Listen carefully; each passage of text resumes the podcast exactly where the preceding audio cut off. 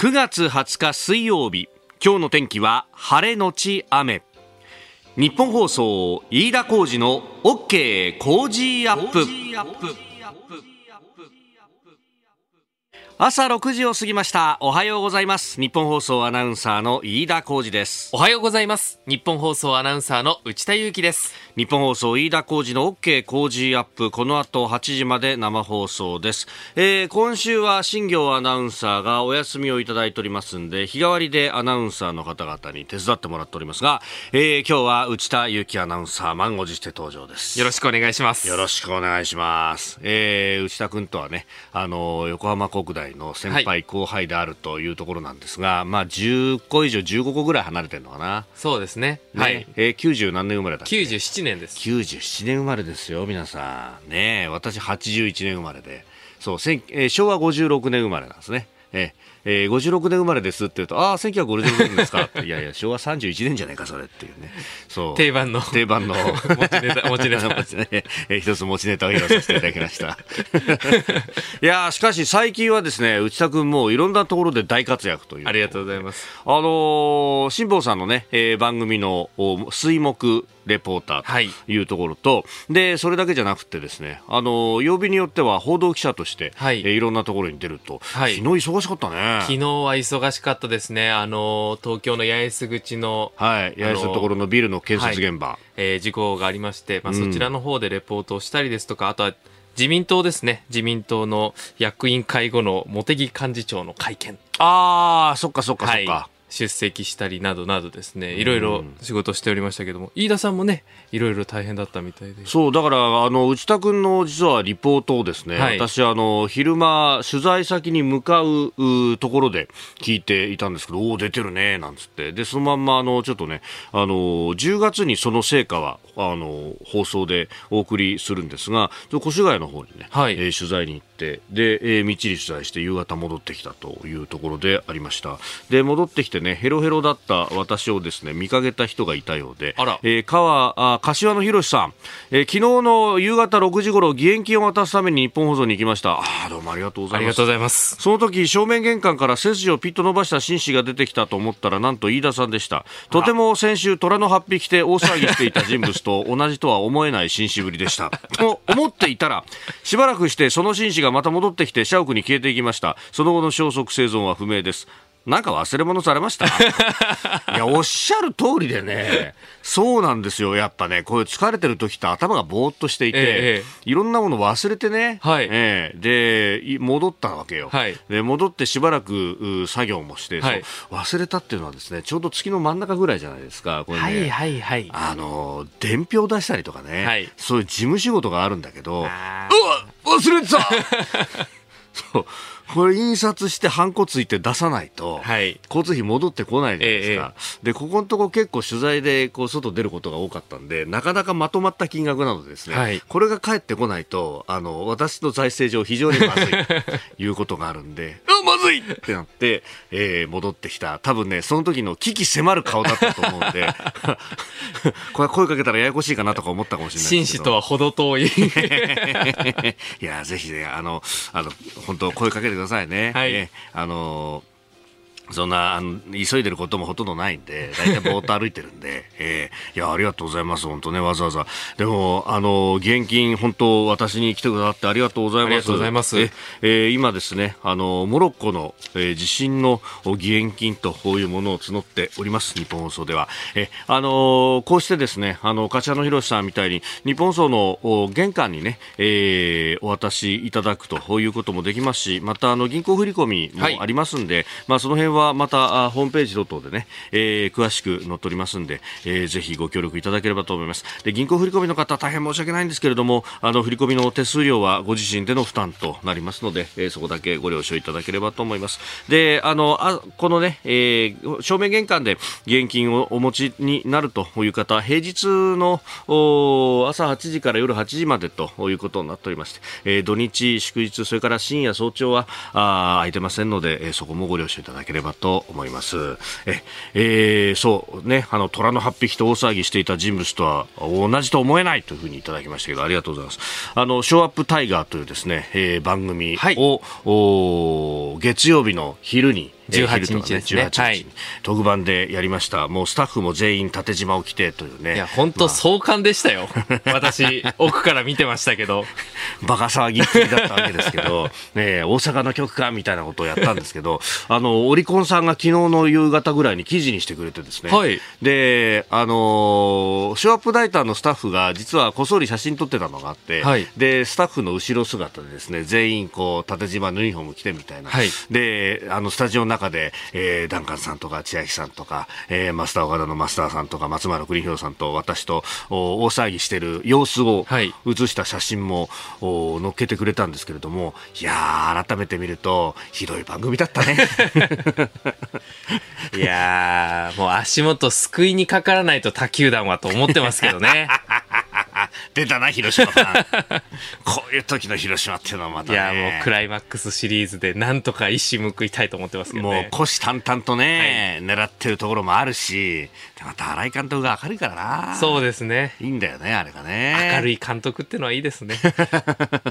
誰を指してるんですか？いやいやいやいや特に深い意味はありません、本当に。あれは、会社を示唆してるんですか？いやいやいやいやいや特に深い意味ございませんので、怖い怖い。怖い怖い。気をつけます。8時までよろしく。よろしくお願いします。あなたの声を届けますリスナーズオピニオン。この傾向時アップはリスナーのあなた、コメンテーター、私だ。今日は、えー、内田祐樹アナウンサー、そして番組スタッフとみんなで作り上げるニュース番組です。ぜひメールやあツイッター改め X でご意見をお寄せいただければというふうに思います。まあ、内田君についてもね、えー、いろいろいただいてありがとうございます。まあ、内田君が広島ファンということで、この浮かれてる阪神ファンに 一瞬報いなきゃと、もういろんなファンの方々からですね、えー、ツイートをいただいてますし、お前あんだけ阪神の特番やったんだから、他の球団が優勝した時だってやれよ、みたいな、こう、プレッシャーだとか、あるいは一方でオリックス、ね、えー、今日にも決めますよというようなね、はい、えー、ツイッター、あ X で書き込みもね、えー、いただいていたりもいたします。今日はちょっと阪神ファンの飯田さんに風当たりが強いですね。風当たりが強いよね、本当にね。なんだ、もう、なんか、ツイッターというか X のこのポストを見てると、ほとんどこう、内田審判ばっかりね、自分の番組なのにアウェーになってんじゃねえかみたいな。まあ、これも自業自得というやつかもしれませんが、えー、ぜひね、えー、メールやや X よろしくお願いいたします。はい、お願いします。えー、今朝のコメンテーターはジャーナリスト佐々木俊直さん。この後6時半過ぎからご登場。まずはガーシー元議員の初公判昨日行われました、えー、そして6時50分過ぎニュース7時またぎのゾーンは国連総会一般討論演説が始まっております。岸田総理は日本時間今日午前演説へということで、まあ、ゼレンスキー大統領が、ね、演説したというのがニュースとしては飛び込んできています。それから金融庁が損保ジャパンとビッグモーターに立ち入り検査を行ったというニュースが入っています、えー、7時10分過ぎおはようニュースネットワークのゾーン、えー、日米外相会談台湾海峡の安定維持を確認ということで、えー、このニュースに関して産経新聞の台北支局長矢板昭夫さんと電話でつないでですね、えー、台湾情勢、まあ、さらには総統選の見通しなどについても伺っていきたいと思います。そして7時半頃のニュースキーワードのゾーンは基準地価。2年連続上昇でした。そして40分過ぎスクープアップのゾーンは、えー、岸田総理海外からの資産運用業参入を呼びかけと、まあ、ニューヨークでの講演をこれから行うというニュースであります、えー、さらには7時50分過ぎニュースエンタメピックアップでは福島県応援キャンペーン。今日は内田アナウンサーのリポートです。美味しかったです。おっと何を食べたか。はお楽しみにかな、はいえー、メール X こちらです。メールはコージーアットマーク 1242.com アルファベットすべて小文字で COZY でコージーです。コージーアットマーク 1242.com ファックスは0570-021242 0570-021242までお願いします。X への投稿はハッシュタグ、コージー1242、ハッシュタグ、コージー1242でつぶやいてください。今週は発見福島から、福島県産の美味しい食材常磐ものセット、サンマのポーポー焼き、メヒカリの開き、カツオの浅炊きを毎日3名の方にプレゼントします。 Cozy Up の番組ホームページにプレゼント応募フォームがあります。こちらに住所やお名前、電話番号を登録してご応募ください。ここが気になるのコーナーです。スタジオ朝刊各紙が入ってまいりました。えー、まあ今日の紙面もね、バラバラというところでありますが、えー、朝日新聞教員志願止まらぬ減少本社全国調査来年度6000人減ということであります。まあ、あの長時間労働とかね、いろんなことが問題として上がってきているという中で、えー、やりがいだとか、で、えー、なかなかあ乗り切るというわけにもいかないと、まあ、いろんなところに、ね、気を使いながらやらなきゃいけないというのが、あると、まあ、特に公立の学校の場合はあそういうことが多いということが言われておりますので、まあ、その辺もあるのかというところであります。まあ、根本的にはうん賃金の上昇というものなどがないとだめなんだろうなというところと、まあ、プラスして、えー、例えば部活動だとか、まあ、その辺を地域ととの間でどうやって、えー、一緒になってやってていくかというところあたりが、まあ、今後ね、課題になっていくんじゃないかなということは思います。えー、それから読売新聞は基準地価です。地方31年ぶり上昇。全用途住宅地。全国は2年連続ということで、まあ、これ後ほど取り上げてまいります、えー、基準地価に関しては日経も基準地価回復地方に波及という見出しで出てきております、えー、それから毎日新聞コンパクトシティ破綻人口減少対策の切り札箱物返帳縛られと。いうことで、まあ、これねあのよくこのコンパクトシティ問題で引き合いに出される青森に関しての話というのがまた出てきております。まあ、あの、商業施設とかいろいろね、えー、入れた再開発ビルを作ったんだけれども、赤字が続いたというあたりがあ指摘されております。まあ、もともと商業施設が入ってということを、うん、核にしながらこういう施設を作るんだけれども、その商業施設、まあ、大手量販店だとかっていうのが出ていっちゃったところから、えー、歯車が狂い出すということなんですけれども、まあ、これもその賃料の問題とかね、えー、行政があの墓物として、えー、手動で作ろうとすると、おそこの会計をペイするために、えー、周りと比べてものすごく賃料があ上がっちゃったりなんかするということが結局テナントが出ていく要因にもなってしまう。しまって人を集めるどころか、えー、ゴーストシティ化してしまうというようなことも言われております。まあ、あのプラスして富山のように中心部にはあ車が乗り入れられないような形にして、まあ、あのパークライドとそして、えー、低床式の路面電車でつなぐというようなあ交通と全体で都市をデザインしないと箱物だけ作ってもだめだよねというような議論が出ておりますしそこの中に、えー、じゃあ交通インフラそのものというのもどうするんだという話になってくると。今日9月20日は実はバスの日と。京都で、え、バスが走り始めたのが明治の時代。120年前の今日9月20日だったということで、え、ありまして、まあ、あのバス協会がね、えー全面広告を新聞の中で打ってたりなんかもするんですけれども、まあ、その中でもこのバスというもの交通インフラをどうするんだっていうのは、えー、その会社そのものの存続だとか経営の努力だけではなく街全体をどうデザインしていくかという中に交通インフラも位置づけながらやっていかないともう立ち行かないということはここでも何度も申し上げているところであります。さあ気になるニュースなんですけれども今日2つほどありまして1つはあのえコーカサスというですね、ちょうど黒海とカスピ海に挟まれたあたりのトルコの北側、えアゼルバイジャンとアルメニアというところがですね、まあ、あの、ドンパチを何度もやってるというところなんですが、また、このナゴルノカラバフというところで、えー、衝突が起こったという話が出てきております。えー、ちょっとね、これが拡大しそうだというようなことが言われていて、えー、今後どうなっていくのか、ここの実は治安維持にはロシアが部隊出してたりなんかするんですけれども、まあ、ロシアももすで、にウクライナでの戦線にも取られるという中でですね、え、なかなかその機能が発揮できていないというところもある、え、この辺がどうなっていくのかというところが一点、え、それからもう一つ気になるのはですねカナダのトルドー首相が現地18日、え、カナダ国籍のシーク教徒がバンクーバー近郊で殺害された事件についてインド政府が関与した疑いがあるということを明らかにしました。でインドは根拠ない主張だということで反反発をしていると、えー、双方が外交官の追放等々というような事態にもなっているようであります。カナダ側はすでに外交官を追放したそうです。えー、で、これ、あの、もし、ね、カナダ政府が関与したとなると、まあ、これは主権の明らかな侵害ということにもなるんですけれども、まあ、先週ですね、えー、コメンテーターとして出演して、えー、くれた中川浩二さんが指摘していたんですが、インドがバラ色のですね、この民主主義の大国というようなイメージで、で、えー、日本の国内ででは、その、伸びゆく経済というものを非常にこうクローズアップして、えー、語ることは多いけれども、一方で、えー、こういうですね、えー、まあ、国際法をどこまで遵守するんだであるとか、あちょっと大国的な横暴な振る舞いがあるぞというようなことを指摘したんですが、あここ出てきたかというところ。で、あの、カナダ側としても、これ、こういうのをですね、発表するというのは、まあ、相当インテリジェンス、情報がなければ、あな、出さないだろうよという話と、そして、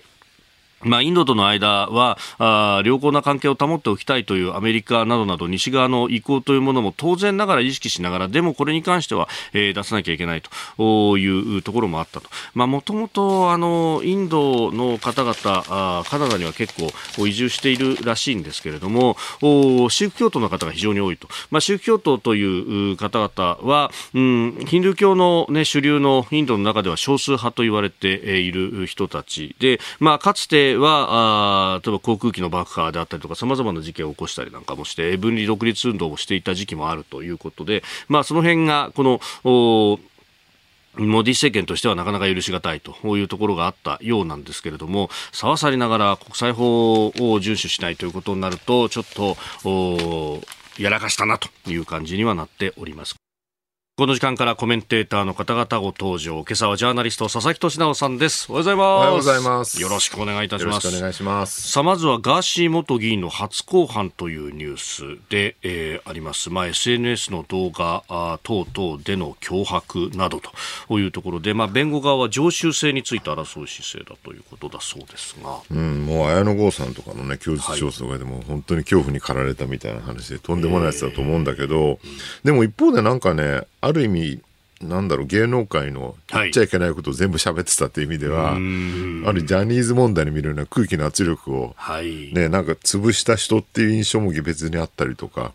あとこういう人がね、国会議員になってしまったみたいなのもね、不思議な現象で、な何のために一体議員やってたのかってね、いまだに誰もわかんないわけですけど、はい、でもなんか、とはいえ何もやることがなかった人でしょ？議員になって。イデオロギーも何もないっていうね。でね、ご本人は海外にいて、ね、そうなんですよね。なんか、こんなやつが国会議員になるなんてみんなでけしからんって思うかもしれないけど、一方でなんか変にイデオロギー色が強くて、よくわかんないポピュリズム政党が出てくるよりは、なんかこんなよくわかんない人が議員になれるぐらいにぐらいの適当さの方が、まあ、健全とは言わないけど、まあ、平和でいいかなって感じも、ちょっとはしますよね。まあ、言論の自由っていうものが確かにあるんだぞと。日本の緩さを象徴してるというかね。なんかこれでほら、例えば最近の北欧みたいにね、反移民の極右政党とかがバンバン出てきたりとかする方が、よっぽど危険で、それこそ日本の今の状況で言うと、参政党とかね、まだガーシーはほら、あの、NHK と今はなんだっけ、政治家女子48党でしたっけ。はい。で、また名前が戻るのか戻らないのかって話がありますわ。参政党とか、あとあの、百田さんとかが始めた日本保守党とかね、ああいうイデオロギー州の強い政党の方が僕は逆に危険だなと思ってるんで、まあ、ガーシーがね、こんなよくわかんないことして議員になって、それで挙句に捕まって裁判かけられてるっていうのは、ある意味日本のなんかのんきな平和さを象徴してるって感じもちょっとはしますよね。まあ全然擁護するつもりはないですけどね、えー、この人はね。まあ今回のね、ことっていうのも、うん、まあその、脅迫とか暴力行為等処罰法違反というところの話で、まあ、政治的な部分でというわけではないわけですからね。そうなんですよね。うん、えー、まずは、このガーシー元議員の初公判についてでありました。お聞きの配信プログラムはニッポン放送飯田浩司の OK Cozy Up の再編集版です。ポッドキャスト YouTube でお聞きのあなた。通勤や移動中に最新ニュースを押さえておきたい方。放送内容を少しでも早く知りたい方。スマホやパソコンから radiko のタイムフリー機能でお聞きいただくと放送中であれば追っかけ再生も可能ですし放送後でも好きな時間に番組のコンテンツを自分で選んでお聞きいただけます。毎朝6時の生放送では登場するコメンテーターの最近の活動はもちろんたっぷりとニュース解説をお送りしています。レギュラーコメンテーターに加えて専門家と随時つないで掘り下げてお送りしています。日本放送のエリア内でお聞きの皆さんラジコラジコのタイムフリーでチェックしてください。ツイッターでは最新情報を発信中。ぜひフォローして番組にご参加ください。あなたと一緒にニュースを考える飯田浩二の OK 工事アップ。コメンテーターの方々と7時をまたいでニュースを掘り下げます。今朝はジャーナリスト佐々木俊直さんです。引き続きよろしくお願いします。よろしくお願いいたします。では株と為替の値動きをお伝えしておきます現地19日のニューヨーク株式市場ダウ平均株価は前の日と比べ106ドル57セント安い3万4517ドル73セントで取引を終えましたハイテク銘柄中心ナスタック総合指数は32.05ポイント下がって1万3678.19でした。一方円相場は1ドル147円90銭付近で取引されております。えー、アメリカの金融政策決定会合であります連邦公開市場委員会 FOMC を翌日に控えまして、えー、リスク回避の売りが優勢となって反落したということであります。ではこの時間取り上げるニュースはこちらです。国連総会で一般討論演説始まる。岸田総理今日午前演説へ。国連総会の一般討論演説が19日ニューヨークの国連本部で始まりました。長期化するロシアのウクライナ侵略やそれに伴う物価高などで貧困や飢餓が深刻化した途上国の開発支援が大きな焦点となります。岸田総理は日本時間今日午前国連総会の一般討論演説で核兵器のない世界というメッセージを発信するほか法の支配分断や対立ではなく協調の重要性を訴え中国やロシアを牽制する見通しです。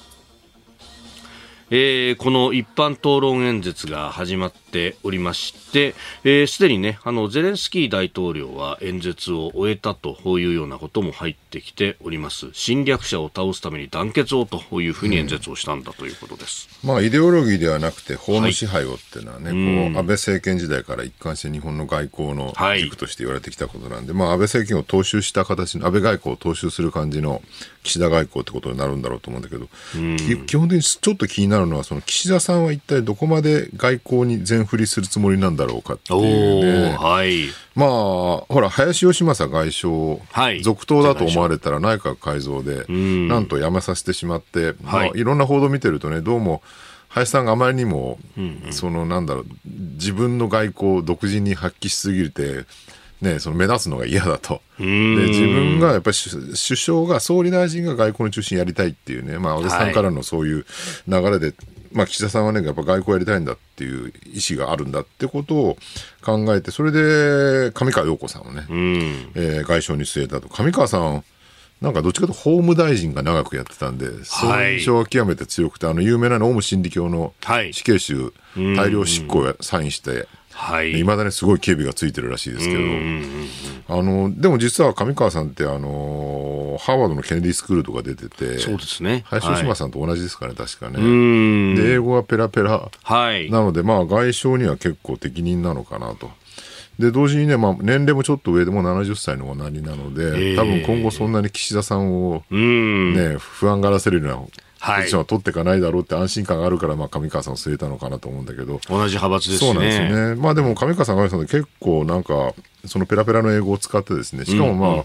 そのオウム真理教のね、はい、大量執行を決断されるぐらいだから、やっぱり実行力が相当ある人だと思うので、かなりあのしっかり外交やっていただけるんじゃないかなっていう感じはするんですよね。でも岸田さんもね、だから、まあ、もちろん外交とっても大事なんでやってほしいんだけど、はい、なんかやっぱ相変わらず内政、経済が弱いなって印象がすごくあって、で、なんかもうちょっと、まあまあ外交大事なんだけど、そこは上川さんにある程度譲りですね、えー、SF にも少しバランスよく、あの力入れてほしいなって期待感もあったりはするかなと。まあ、このね、うん、あの海外出張出発前に、うん、帰ってきて10月にはあ補正予算、ね、かなり大きな規模をね、うん、えー、編成するから、えー、玉出しを頼むぞみたいなことをね、うん、言っていったわけでありますが、まあ、去年の補正なんか見ても、基金で積んでっていうのが結構多くて、本当に金が流れたのかっていうのが、ね、そうなんですよね、財政出動に対してあんまり積極的じゃないっていう印象が結構あったりして、その辺どうなのかなというね。まあでも外交は外交でやっぱ大事なんでね、やっていただきたいなとは思うんですけど、まあ、バランスの問題ですかね、最終的にはそこはね。まあ、このね、核兵器のない世界というメッセージの発信というあたりは、やっぱり広島出身の総理なだけに、まあ、ここら辺も外せないそうですね、まあ、広島サミットを成功させてですね、はい、まあ、これはやっぱりすごくなんだろう、安倍さん亡き後の外交ってのは一体どうなるのかと思ってたんだけど、うん、意外に今のところね、外交安全保障に関して非常にうまくやってる。はい。えー、まあ自衛隊のね、防衛予算倍増みたいなことをきちんと実行しですね、い。いろんな面でまあうまく継承してるなって安心感はあるありますよね、まあ、安保三文書のね、うん、改定なんてのも、これ、岸田政権がやったことの一つですもんね。もう、ね、就任した頃はなんかこの人大丈夫かなみたいなとこあったんだけど意外に実行力のある政権だなって安心感は現状ではあるかなと思いますけどね。うん。まあ、その辺のね評価に関してっていうのは内政外交経済政策あたりというのが非常にでもね経済政策がなんか不安でしょうがないっていうねここですよね最終的にはね。まああのー、国内のね、えー、経済をどう支えていくのか、まあ今日はね指標なんかも出ております。基準地価が、えー、昨日発表になったということもありますんで、まあ、その辺は後ほど、はい、えー、教えてニュースキーワードのゾー興味深い話がいっぱいあると思います。ね。はい、えー、お送りしていこうと思っております。さあ、ニュース7時またぎ、またいだ先ではですね、ちょっとミクロ経済的な話なんですが、えー、昨日ですね、金融庁が損保ジャパンとビッグモーターに立ち入り検査を行ったということでありました。えー、不正の可能性を認識しながら、あ一旦中止していたビッグモーターとの取引を再開していたということが、あ経判断のミスだったんじゃないかというのが損保ジャパンについて。で、その、ビッグモーターはもう、保険金のね、えー、不正な請求であったりとか、まあ、その辺の話そうですね、まあ、利益を極限まで追求しようとすると、この組み方しかないっていうね、修理会社と保険会社っていうね、これ、背景にはね、多分ね、車をめぐる市場の変化みたいなすごくあって、一つは、ね、車が事故らなくなったっていう、まあほら、最近ね、あの自動的に障害物があると停止したりとか、はい、いろんなセーフティー機能がいっぱいついてるじゃないですか、車自体も丈夫になって、昔ほどね、なんか走ってたら急に故障するなんて見ても、あんまなくなったし、まあ、完全安全になってるんですよね。だから、えっ、ー、とね、98年ぐらいが、はい、えー、自己修理のピークで、そこから見ると今はね、3割減少してるらしいです。あ市場規模が、自己修理に関してね。で、なおかつ中古車販売も、はい、まあ、新車よりも中古車でいいって人は確かに増えてるんだけど、一方でね、なんか借り、借り換えサイクルが伸びてる。ああ、なるほど。大体5年から6年ぐらいってですね、車の買い替えサイクルがね。昔僕はね、80年代、自分が20代だった頃思うと、はい、みんな3年で買い替えなんか車検が、ね、そうそう最初の車検が来るときにもう買い替えるみたいな。常に新車に乗るって、うん、なぜか全員白い車乗ってましたけどおお確かに白い車でしたね。白い車じゃないと売れないとか言われてね。確かにそうですね、うん、そうですね。あんまカラーの車ってなかった、ったですまあ、黒い車だと 今度はなんかねハイヤーとかそういうのかなみたいな感じだし。今逆に白い車ってなんか商用車みたいな感じになっちゃって不思議ですけどね。ね。確かに商用版しか白い車見なくなりましたね、あのシルバーとかの方がが汚れが目立たないメタリックとか。昔の白い車ってあのすぐ汚れ雨降った後の汚れとか目立って大変だったんですけど、まあ、しょっちゅう吹き上げてるイメージでしたよねあの頃に比べると本当買い替えサイクルが伸びたので、はい、中古車もあんまり売れないと。そうするとビッグモーターみたいにその自己修理と中古車販売やってるところはまあ、なかなか売り上げが伸ばせないよねと、もうその中で急成長するためには何するかって、普通だったら、うん、今だったらね、多分もう令和の時代ですから、はい、この状況で成長するためには、例えば DX みたいなね、デジタルで対応しましょうとか、あるいは新規のビジネスやりましょうって方向に行くんだけど、はい、なんかある意味、ビッグモーターって、この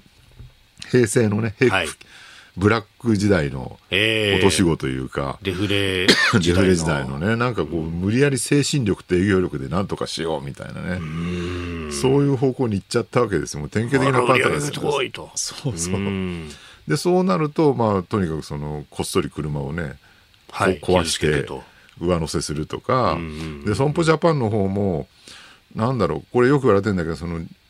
自賠責とかをいくら売ったって、大して儲けにはならないですね。利益はつかないので、自賠責って利益率低くて、えー、なのでなんか売り上げは増えるのでとにかく自賠責増やさなきゃっていうんでビッグモーターと組んで、自賠責の市場をどんどん取っていったっていう。そうですよね。で自賠責で顧客データを取るとそこから任意保険もとか、いろいろ展開もできるという、ね、結局ビッグモーターが保険の代理店になって、はい、損保ジャパンの任意保険をバンバン売りまくるっていうね。だから結局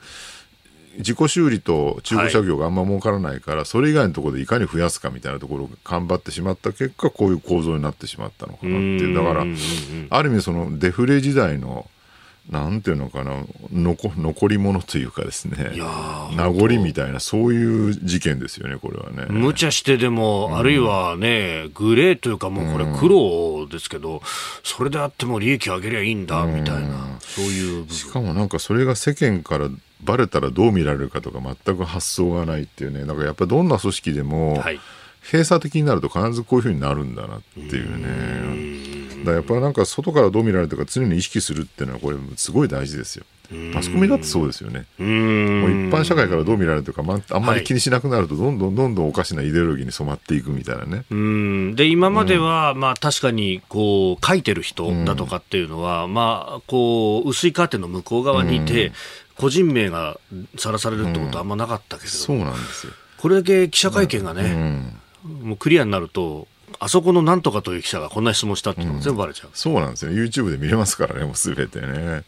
だからね外部からどう見られるかって気にしないってのは日本の悪いところだったんだけどそれがいまだに残ってる事件の一つであるかなって。もうジャニーズ問題だからどっかで共通してるところありますよね。うん。まあ、こういうのがいろんな分野で噴出してくるっていうのは、やっぱり時代の転換点なんですか？うん。まあ、未だに残ってるって思うか。でもまあようやくそれが終わりつつあると見るかっていうところに違いあると思うんですけど、まあ、ようやく終わりつつあるっていうふうに思って前に進みましょうっていうふうに僕なんか思いたいですけどね。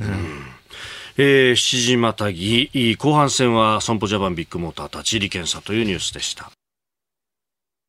おはようニュースネットワーク。この時間取り上げるニュースはこちらです。日米外相台湾海峡の安定維持を確認上川陽子外務大臣は18日夜アメリカ・ニューヨークでブリンケン国務長官と初めて会談しました。覇権主義的行動を強める中国を念頭に台湾海峡の平和と安定の維持や東シナ海南シナ海での国際法遵守の重要性を再確認しました。またロシアによるウクライナ侵略や北朝鮮による核・ミサイル開発拉致問題への対応でも緊密に連携することで一致しています。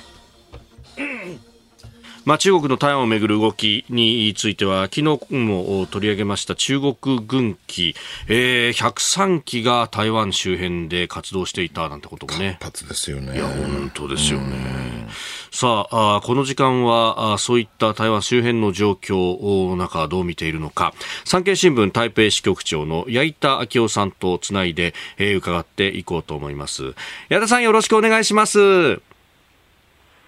よろしくお願いします。よろしくお願いします。さあ、まずは、この中国軍機延べ103機活動というニュース、日本でもかなり大きく、まあ、産経でも大きく取り上げられてましたけれども、これ台湾の中での受け止め方っていかがなんでしょうか？まああのまあ、飛行機の数は多いんですけれども、ただこ、ここ数年間ですね、毎毎日のように飛行機が来ていまして、まあ、60機、70機っていうのはよくありましたし、でまあ、その2日前に103機で、昨日が55機が来てました。ですから、多分おそらくですね、はい、あの最近、このまあ、中国国内ですね、あの李承福という国防相が行方不明になっていまして、はい、でまあ中国の軍はどうなっているのかって、そういう意味で非常にですね、あの国防省不在の中でですね、はい、こういう軍事行動の意味っていうのは、やっぱり台湾社会はかなりですね、あの気にしていまして、まあ、ただ飛行機があのたくさん来ているということはですね、あの、はい、もう数年前からずっと続いている状態なんで、まあ、今回はたまたま数が多いと。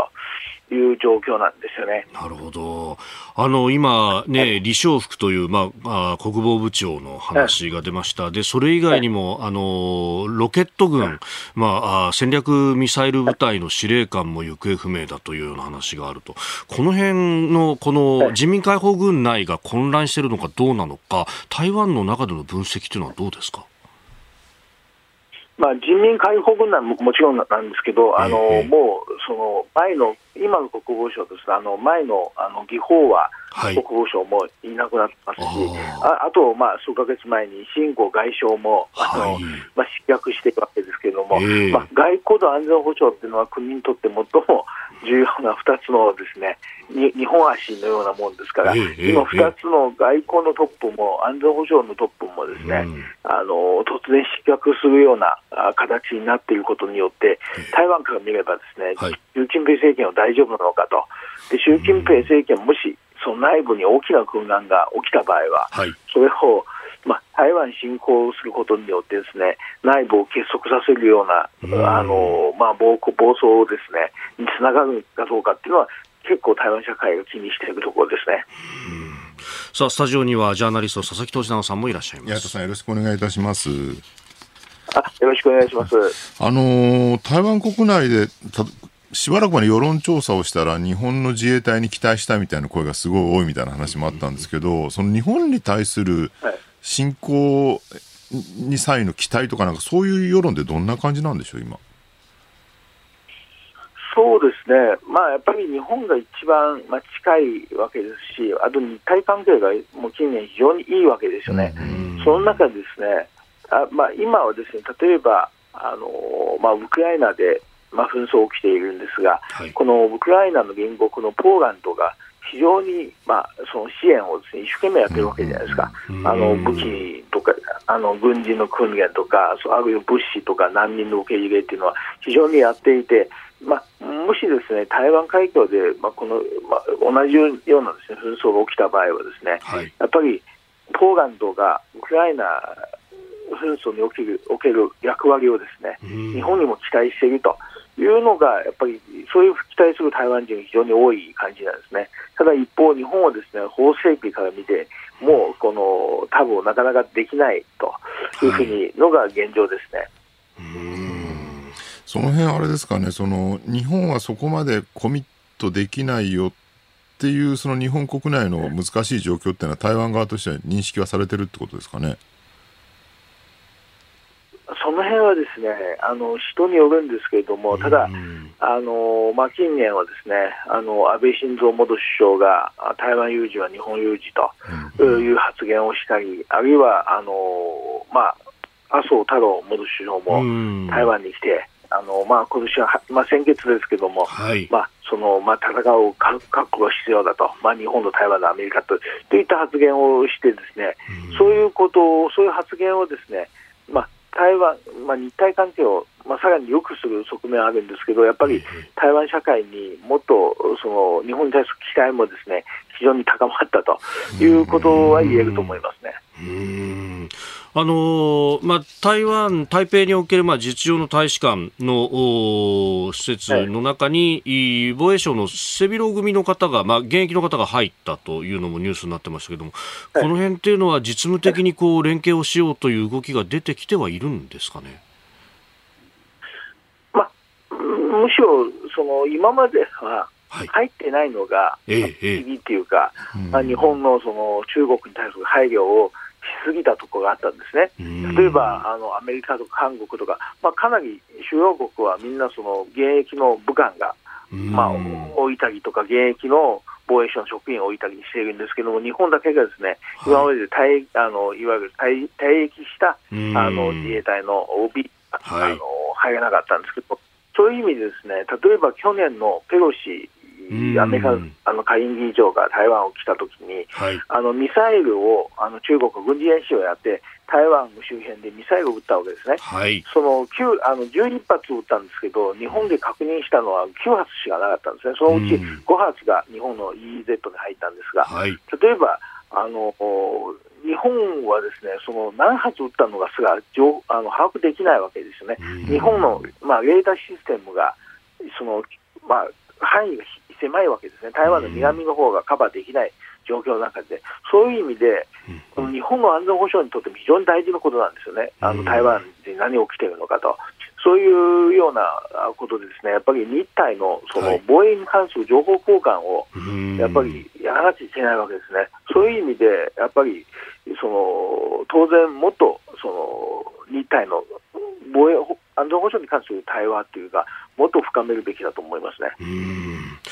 さあ、それからもう一つ、あの、来年の1月に総統選が迫ってきております。で、えー、ここへ来て、まあ、郭台銘さんという本杯の会長さんが無所属でも出るんだということが出てきてますが、現状の情勢というのはどうなってますか？えーと、現状の情勢はですね、はい、あのー、まあ、与党、まあ、来政徳、民進党の候補が、はい、今、各種世論調査で、まあ、トップを走っているんですが、ただ、まあ、やっぱり3割後半なんですよ、支持率が。はい、で、野党がですね、今、3分裂しているわけですね、あの拡大名さん入れると。はい、で、それぞれ、まあ20、20%対2人と、まあ、拡大名さんが10%今日前後なんですけども、それ合わせるとですね、あの50%ぐらいいくんですよ。はい、だからその、もしこのまま明日投票すれば、まあ、与党来清徳さんが、まあ、勝つと思うんですけど、ただ、まあ、野党の中でその一本化を模索する動きが出てきてて、はい、もしこの野党候補が一本化実現すればですね、あの与党にとってかなり厳しい選挙になってしまうわけですね。で、一方、この民進党っていうのは、親米、親日っていう路線をはっきりしているんですけど、はい、この野党の3候補をですね、いずれもこの中国ともっと関係をまあ、深めるべきだという立場を取っていまして、はい、そういう意味で、親米、親中という、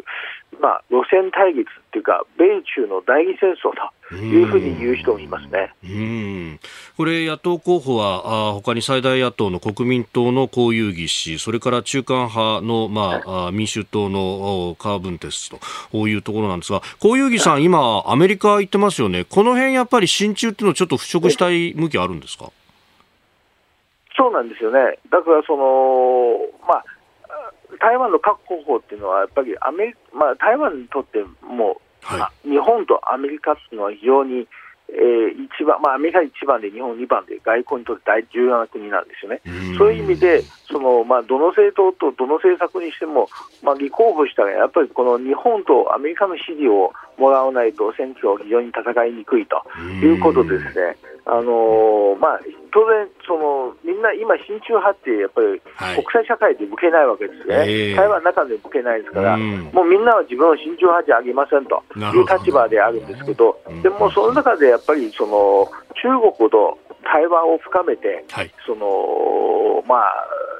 軍事的な、ね、緊張を下げようということをですね、はい、やっぱり親中派的な側面多いですね、野党候補、3候補は。どうもありがとうございました。続いてここだけニューススクープアップですこの時間最後のニュースをスクープアップ岸田総理海外からの資産運用業参入を呼びかけ岸田総理大臣はニューヨーク訪問中の21日午後日本時間の22日未明に投資家向けの講演で日本の資産運用業の強化に向けて海外からの参入を促進すると表明する予定です。世界から有力なファンドマネージャーらを呼び込んで競争を活性化するということです。まあ、国連総会でニューヨークに行っていると世界の金融の中心であるということで、まあ、ここで演説をするっていうのは結構恒例でやりますけれども、うん、これ、まあ、い気持ちはわかるけど本当に効果ある政策なのかなちょっと微妙によくわかんないですよね。ただまあ日本のねその資産運用っていうか、はい、家計の金融資産の運用があんまり現状うまくいってないっていうのは確かにそうで、まあ例えば日本の金融資産とか家庭の金融資産で合わせると2000兆円ぐらいあるって言われていて、はい、そのうちね、現預金が1000兆円ぐらい、半分ぐらいが現預金、まあ、タンス預金ですよね、銀行預けてるの含めてね、はい、でまあ、デフレ時代は全然それで OK で、まあそうですよね。逆に資産価値がね、現預金の方が上がるっていう。はい。ね、100万円あったのがね、10年で110万円ぐらいになったりしてたわけですよ、実質的にはね。実質的には。物価が下がってるわけだから。そういうことですよね。うん、置いとけば価値が上がるっていう。そうそうそうただこれが今インフレ基調になってきて、まあデフレには絶対戻さないというね、不退転の覚悟でやっていくってなれば、うんうん現預金で持ってるとだんだん資産価値が目減りしていくわけです。物価が上がっていくわけですからね。そうなるとやっぱりちゃんと運用した方がいいよねと。で、かつてそれがまあ土地だったわけですよね。はい。昭和の頃はね、昭和の頃インフレずっと続いてたけど、土地はもっとすごい値上がりしてたので、まあ、土地に家を買ってね、えー、土地を持ってれば大丈夫だろうっていうのは当時の安心感だったんだけど、今、まあ、土地もね、さっきの話ですけど、まばら、まだら模様なので、都心部のね、それこそ港区にマンション買えるとかならともかく、そうじゃなければそうそう上がらない。ってなると、まあ、欧米のようにね、株とか投資信託とかにある程度投資した方が資産価値目減りしないで済むよねっていうのは確かにそうであると。あともう一個、とはいえ日本のあの、うん、あの、信託銀行とかですね、銀行のあの金融の商品がかなりしょぼいっていうのはね、前から指摘されていて、だ結局、長期でホールドして、少しずつ、まあ、配当もあったりとかね、資産価値上がっていくっていうのは持ち方が一番いいんだけど、結局手数料で儲けてるもんだから、売り買いの。はい。すごい短期の売り買いを進めてきたりとか、営業マンがね。はい。あとはなんか、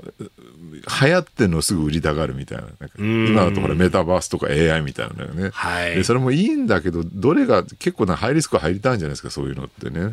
だそんなのにももうちょっと長期でもそれこそトヨタ自動車の株を買うとかね、そういう感じの方向にしなきゃいけないんだけど、なんかそういうすぐ目立つ商品売りたがるみたいな方に行くのとか、あと、よく言われてるんだけど、最近あの、よく聞く、なんだっけな、あの、毎月分配型の投資信託っていうのがあって、毎月い。くらか入ってきますよ。はい、あれもね、結構、わからないまま買ってる人多くて、実際に毎月入ってくるいいよねと思ってたら、元本割れしてるっていう、はい、元本から払ってるって、だから気が付いたら長い期間、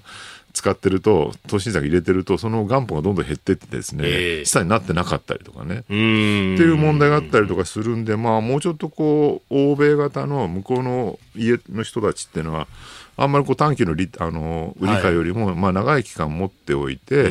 でそれで資産価値を少しずつ増やしていくっていう、えー、投資の仕方をしているのが一般的なんで、まあ、そういうのを引き込もうって発想としてはまあいいかなと。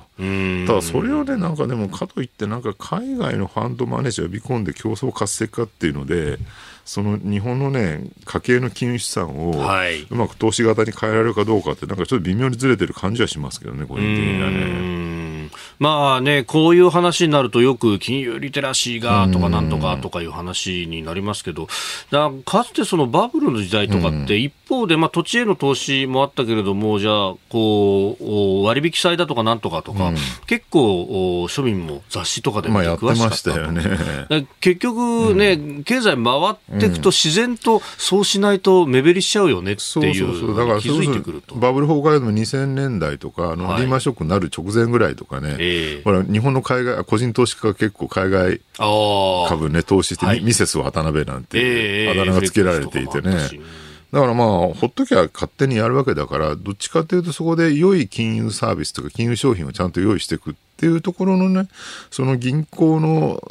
底上げみたいなところが大事なんじゃないか。それこそ、今よく問題な地方銀行なんて、はい、もうあの高齢者の家計のね、その現預金が大量に溜まってんだけど、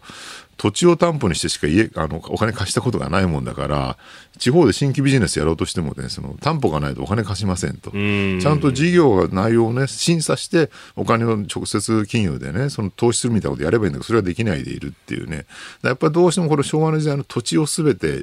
基軸にして、土地通貨みたいにしてたってことがね、なんかいまだにやっぱ尾を引いてる部分があるから、そこをまず変えていくってことが大事なんじゃないかなと思いますけどね。うそういう目利き力みたいなものであるとか。それをどうやったら磨けるのかっていうね、ここはなかなか難しいと思うんですけども。うん。まあでもね、そうやって、まあ、ある意味塩漬けになっちゃうと、せっかくこう、たくさんあるけれども、経済を回す力になっていかない。日本の金融資産の額ってね、ものすごく莫大ですよ。もう今今や投資で食ってるみたいな感じなんだけど、なぜかそんなに金があるのに全然回らないで経済が成長しないっていうね、困った状況になってきて。うんほっとくとね、このまま資産持ってる人と持ってない人で格差がどんどん広がっていくって、はい、トマ・ピケティの経済学的にね、うそれはそれで非常に良くないんで、やっぱ経済回して、はい、でそこで賃金も発生して、給料たくさん払うってことにすると、賃あの格差も減っていくってことになるわけですから。好循環になっていく。うん、だからもうあの眠ってる資産って本当に悪の権下ですよ。これを回さなきゃいけないと思うんですけどね。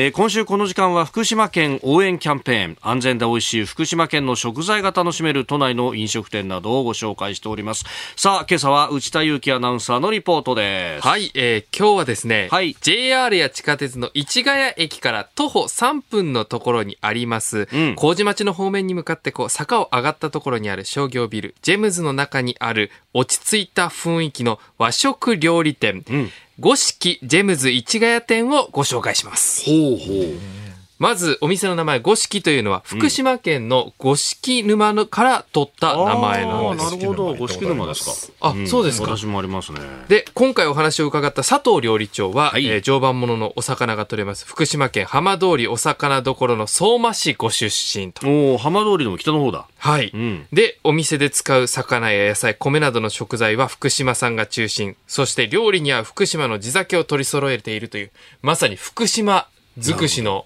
お店が五色ジェムズ市ヶ谷店です。うん、ただまあ、これだけ福島全面推しのお店なんですけれども、はい、